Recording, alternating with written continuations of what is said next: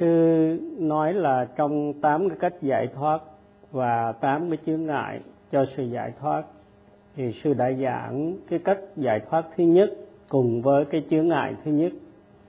Hôm nay sư sẽ giảng tiếp. Cách thứ hai, cái cách giải thoát khỏi đau khổ và chướng ngại cho sự giải thoát. Thứ hai là như sau. Cái cách giải thoát khỏi đau khổ thứ hai là không có bất mãn, không thất vọng, không có giận.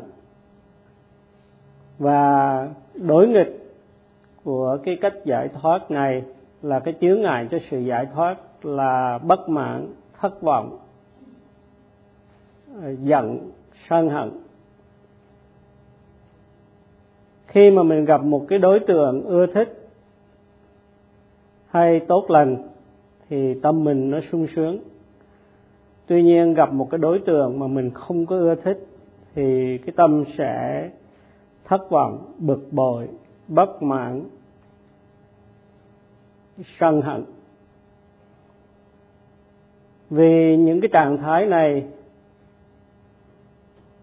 làm cho cái cái tâm mình nó bị à, suy bại. Cho nên tâm mình mới thất vọng không kiên nhẫn bực bội sân và có thể đưa tới hận. Và đối nghịch với những cái trạng thái tâm làm suy bại tâm này là cái những cái trạng thái tâm không có thất vọng không có bất mãn không có bực bội không sân và cũng không có hận dù mình có gặp những cái đối tượng không có vừa ý đi nữa, nhưng nếu mà có những cái trạng thái tâm không bất mãn, không thất vọng này, thì mình có thể tha thứ, kiên nhẫn và không vì thế, và nhờ vậy không có bực bội, sân hận. Cho nên thiền sinh cần hiểu rõ cái cách giải thoát thứ hai cũng như cái chướng ngại thứ hai à, rõ ràng. Khi mà gặp cái đối tượng không ưa thích thì tâm từ cái trạng thái sung sướng thì trở nên sân hay hận. Tâm bị hữu hóa suy bại giống như là thức ăn đang ngon tốt để sau một thời gian bị hư hại không dùng được nữa khi tâm mà sân nhiều, tâm trở nên tệ hại. Và tâm mà không bất mãn, không sân, không hận, không thất vọng là tâm giải thoát của bậc thánh nhân. Cái điều này có nghĩa là người trí tuệ thoát khỏi đau khổ bằng cách giữ tâm, không có bất mãn, không có bực bội, không có thất vọng không có giận dữ và cũng không có sân hận. Sự sân hận, thất vọng, bất mãn là chướng ngại cho sự giải thoát. Bởi vì khi mà trong tâm có những cái trạng thái này, thì cái tâm bị ngăn cản, khiến một người không biết được cái đến sự giải thoát. Còn khi mà không có những cái trạng thái này Ờ, chế ngự tâm, ngăn cản tâm thì tâm được thảnh thơi giải thoát. Và cái người trí tuệ, và cái người trí được giải thoát nhờ không có những cái trạng thái tâm bất thiện này. Bình thường khi một người mà có sự kiên nhẫn, đức hy sinh thì tâm không bị sân hận nhưng mà đây là cái trạng thái tâm không sân hận bình thường mà thôi. Còn cái trạng thái tâm mà không sân hận, không bất mãn là cái con đường giải thoát ở đây thì nó có nghĩa mạnh hơn. Có nghĩa là những cái trạng thái tâm này không phải là những trạng thái tâm bình thường. Bởi vì khi mà thiền sinh ờ, tu tập có chánh niệm phát triển được tuệ giác khám phá à, phân biệt được danh sắc. Thấy những cái tương quan nhân quả của các cái hiện tượng danh sắc. Thấy được vô thường khổ và vô ngã. Cùng với khi mà phát triển được cái tuệ sanh diệt thấy các hiện tượng danh sắc sanh diệt nhanh chóng thì không những là không có những cái trạng thái tâm bất thiện kể trên nhưng những cái trạng thái tâm thiện như là cái tín tâm tăng trưởng rất mạnh và chánh niệm nó rất vững vàng. Cùng với tín tâm và chánh niệm vững vàng thì biết à, hổ thẹn và ghê sợ tội lỗi. Có nghĩa là ghê sợ cái sự thực tập nó không có nghiêm chỉnh. Nhờ vậy mà được phát triển cái tâm quân bình cho nên dù có gặp đối tượng ưa thích cũng không bị tha mái gặp đối tượng không ưa thích tâm không có bất mãn thất vọng bực bội giận dữ hay là à, sân hận. Nhờ những cái trạng thái tâm này mà ô nhiễm hay phiền não bị làm yếu đi và tâm trở nên trong sạch và đẹp đẽ. Với các trạng thái tâm biết khổ thẹn và ghê sợ tội lỗi không tham không sân thì trí tuệ phát triển làm tâm đẹp ra. Trạng thái tâm à, tín cũng như là chánh niệm ghê sợ và hổ thẹn tội lỗi có cái công năng làm tâm nó đẹp ra. Khi mà tập thiền minh sát niệm xứ các cái tâm sở không sân hận sanh khởi với tâm minh sát, thì nói chung được gọi là abhyavada tức là những cái trạng thái tâm không bất mãn, không sân hận, không thất vọng, vân vân. Dù gặp đối tượng ưa thích hay không ưa thích, như đau, thì thiền sinh cũng không có nản lòng. Nhưng mà luôn luôn duy trì cái khả năng chánh niệm ghi nhận tất cả các đối tượng nên không bất mãn và cái thiền sinh mà phát triển được những cái trạng thái tâm này thì có cái khả năng chứng ngộ niết bàn nếu tinh tấn tu tập.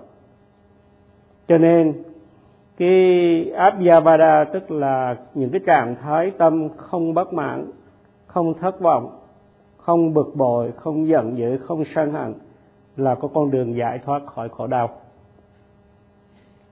ở cái tuệ sanh diệt, khi mà thiền sinh thấy sự sanh diệt nhanh chóng của các hiện tượng danh sắc, thì những cái trạng thái tâm abhyabada này cùng hiện diện với tâm minh sát và tất cả được phát triển mạnh mẽ.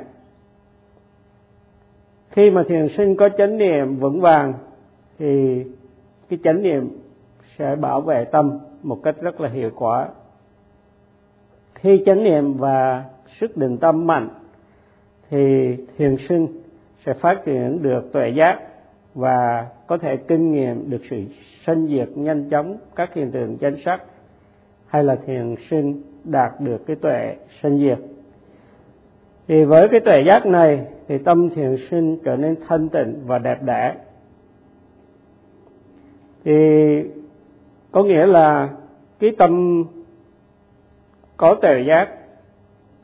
Nó có những cái trạng thái tâm hay tâm sở tịnh quan à, và hiểu biết có mặt với cái tuệ giác đó.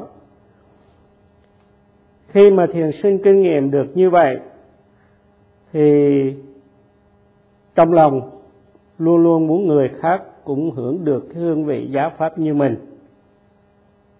Và một người mà đạt được cái mức độ kinh nghiệm như vậy thì trở nên rất là kiên nhẫn và hy sinh. Không có sân, không có hận. Dù tâm từ và tâm bi không được đề cập đến, nhưng hai cái trạng thái tâm này cũng trở nên mạnh hơn. Do đó, nhờ thập, nhờ thực tập thiền minh sát niệm xứ, tâm không bị hữu hóa, không bị suy bại nhưng ngược lại được thiện lành, tốt đẹp và thanh tịnh. Tâm không bị ô nhiễm, sân hận, nhưng tuần tự phát triển được các tuệ giác theo từng giai đoạn. Với chánh niệm và chánh định, tâm được giải thoát khỏi đau khổ trong từng khoảnh khắc. Và khi mà thiền sinh đạt đạo quả giải thoát khỏi ba vòng ô nhiễm vòng nghiệp và vòng quả sẽ không còn uh, chi phối thiền sinh. Do đó mà các trạng thái tâm abhyabada tức là không bất mãn không sân hận không thất vọng vân vân được gọi là con đường giải thoát.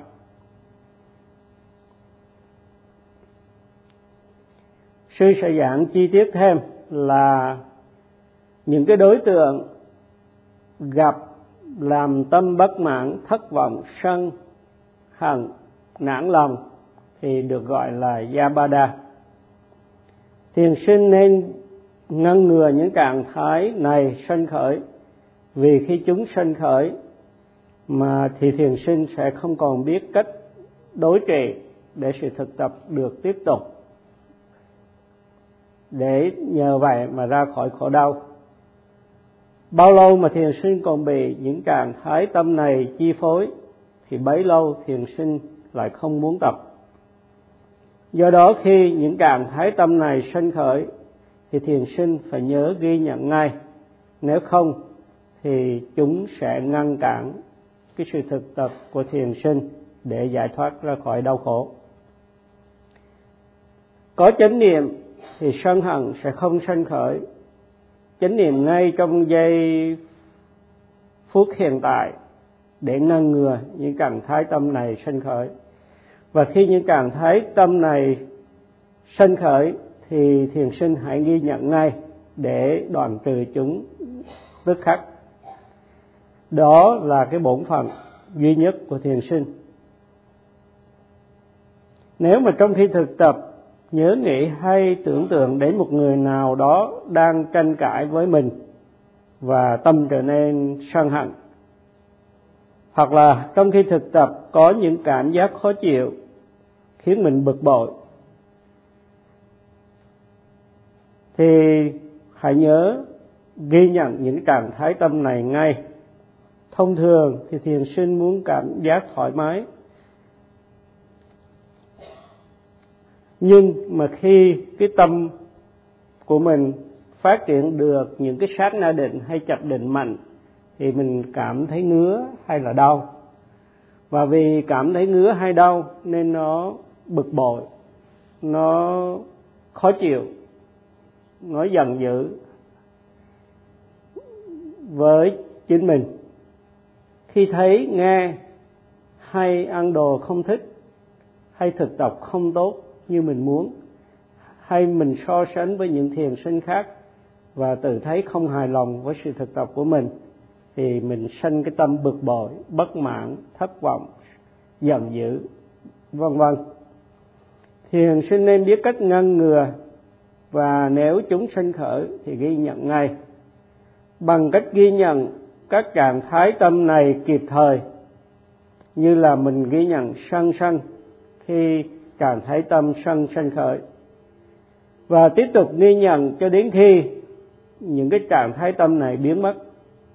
Thường thì cái trạng thái tâm được ghi nhận thì biến mất sau vài lần ghi nhận. Xong rồi thiền sinh trở về ghi nhận đề mục chính của mình.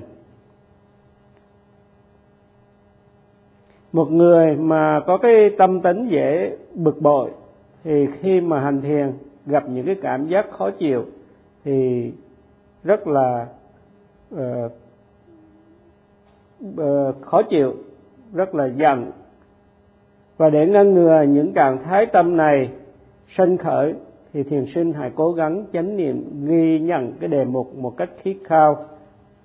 Và khi những trạng thái tâm này sinh khởi thì hãy ghi nhận ngay để chúng ờ, được chấm dứt.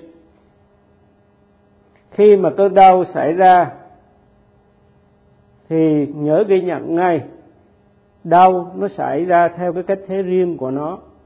Nếu mà thiền sinh không có ghi nhận mà sanh tâm bực bội, thì thêm vào cái đau của thân, thiền sinh tạo thêm cái đau ở tâm cho mình. Khi đau xảy ra, thiền sinh nên chánh niệm ghi nhận đau để hiểu rõ cái đau. Khi tập ghi nhận đau mà mình với mong muốn là cái đau biến mất thì sự thực hành của mình nó không có đúng. Khi mình bực bội với cái cơn đau là mình tự đánh nhau với chính mình. Do đó mà thiền sinh không nên nghĩ là khi mình ghi nhận cái đau để được hết đau. Sự thực tập đúng đắn là mình ghi nhận cái đau để hiểu được cái đau chứ không phải để hết đau khi mà thiền sinh ghi nhận rõ ràng thì sẽ hiểu rõ cái cơn đau. Một khi mà ghi nhận cái đau một cách rõ ràng chánh niệm thì mình không bị cái cái ý niệm vị trí của cái đau à, mình không chú tâm đến cái vị trí của cái đau nữa vì đó chỉ là một ý niệm nhưng mà mình chỉ thấy cái có cơn đau và có cái tâm ghi nhận đau mà thôi. Và nếu mà mình làm được như vậy, thì dù có cái đau hiện diện, nhưng tâm vẫn sung sướng vì tâm đang ghi nhận rõ ràng cái đau trong từng khoảnh khắc với chánh niệm liên tục. Thiền sinh nên nỗ lực và can đảm để ghi nhận cái đau.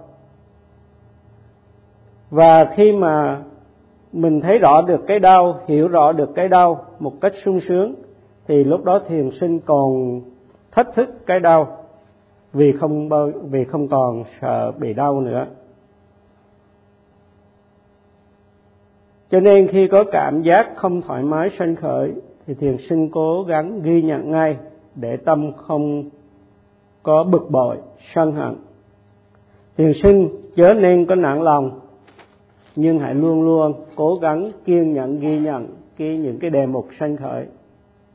Thì đó là cái cái ờ, cái con đường giải thoát thứ hai là phát triển những trạng thái tâm. Không có sân hận, không có bực bội, không có thất vọng. Khi gặp những cái chướng ngại làm, có thể làm cho tâm thất vọng, bực bội, sân hận và sư giảng tiếp về cái con đường giải thoát thứ ba và cái những cái chướng ngại uh, thứ ba. Thì con đường giải thoát thứ ba là cái ánh sáng thiền tập hay cái nỗ lực hướng tâm ghi nhận đối tượng một cách rõ ràng. Và cái chướng ngại thứ ba là cái sự lười biếng và hôn trầm khi mà một người bị hôn trầm hay lười biếng thì không có muốn tập, muốn rút lui. Và đây là cái chướng ngại. Vì do dự, không muốn thực tập, cho nên thiền sinh không có cơ hội vuông bồi thêm tâm linh. Sư lấy một ví dụ là cái con sâu đất mà khi nó gặp muối thì nó tránh xa. Khi mà thiền sinh tập thiền minh sát bị cái trạng thái tâm hôn trầm lười biếng thì lại muốn rút lui, thối lui, do dự, không muốn thực tập. Hoặc là khi tập thì lơ là, lười biếng, hôn trầm. Thiền sinh loại này thì bị những cái người khác chê trách là loại thiền sinh lười biếng, không thể nào đạt được những cái lợi lạc của cái pháp hành. Cái sự lười biếng rất đáng kinh sợ và là một trở ngại cho sự giải thoát. Thiền sinh hãy chú tâm ghi nhận đối tượng để đối tượng hiện rõ ràng trong tâm của mình, thì đó là cái con đường giải thoát khỏi khổ đau. Người trí được giải thoát nhờ ghi nhận rõ cái đối tượng và biết rằng sự lười biếng, hôn trầm là chướng ngại cho sự giải thoát bởi vì khi mà cái trạng thái tâm này có mặt, thì thiền sinh co rút, thối lui và không muốn tiếp tục thực tập nữa.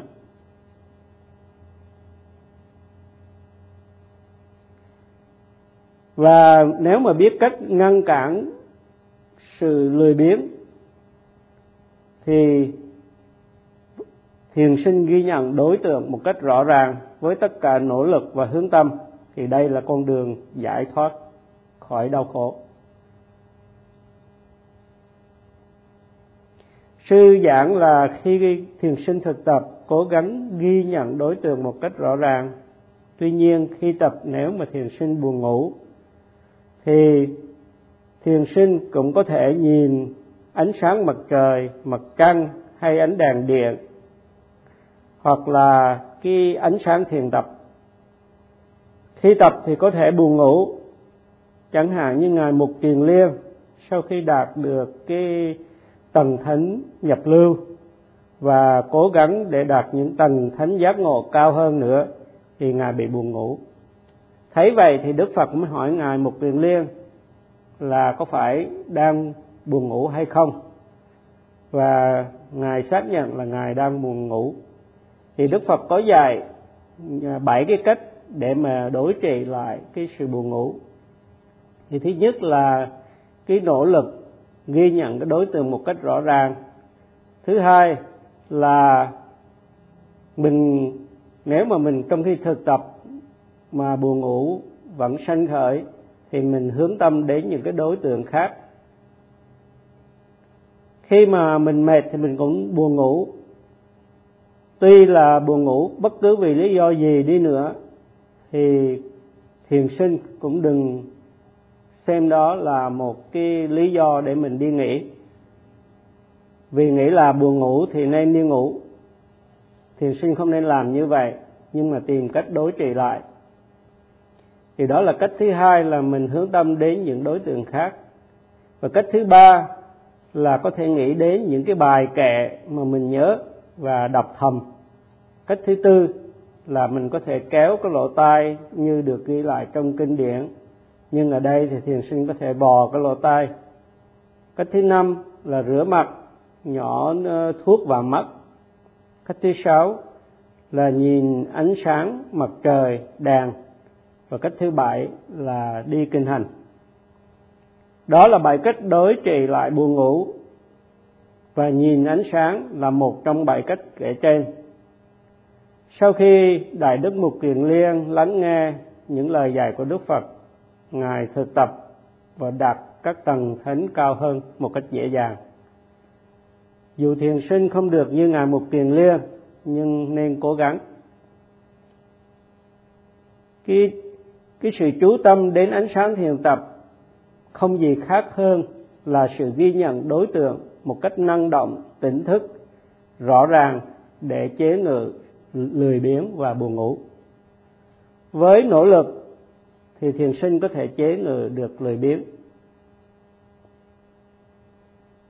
Ngoài cái trạng thái tâm nỗ lực, tức là tinh tấn để chế ngự lười biếng, thì cái trạng thái tâm tầm, tức là hướng tâm đến đối tượng, thì đối nghịch lại với hôn trầm hay là buồn ngủ khi mà thiền sinh hướng tâm chính xác đến đối tượng, để tâm ghi nhận đề mục một cách rõ ràng, thì thiền sinh phát triển được chánh niệm và sự định tâm. Cho nên thiền sinh cần tấn, tức là tinh tấn hay nỗ lực, và cần tầm hay là sự hướng tâm đến đề mục một cách chính xác để ghi nhận đề mục một cách rõ ràng. Có tầm và tánh thiền sinh sẽ có ánh sáng thiền tập nếu thiền sinh tập lơ là, dễ vui, thì hôn trầm lười biếng, không thể được chế ngự, và do đó không có đạt được tiến bộ nào cả. Cho nên, với cái con đường giải thoát thứ ba là cái nỗ lực ghi nhận đối tượng một cách rõ ràng, thì sự lười biếng được chế ngự và thiền tập thiền tập được phát triển. Do đó khi ghi nhận đối tượng một cách rõ ràng với nỗ lực là con đường giải thoát và sự lười biếng, hôn trầm là chướng ngại cho sự giải thoát. Thiền sinh hãy cố gắng ghi nhận cái đối tượng một cách rõ ràng với tất cả nỗ lực để đối trị hôn trầm lười biếng. Nếu sự, nếu thực tập được như vậy thì chắc chắn thiền sinh cuối cùng để thành đạt được đạo và quả.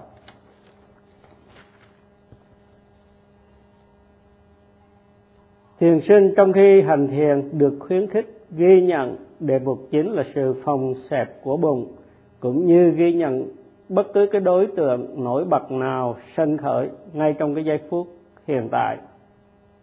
Và sự ghi nhận trong từng khoảnh khắc với tầm và tấn tuy nhiên, một số thiền sinh tập rất là lơ là, dễ vui.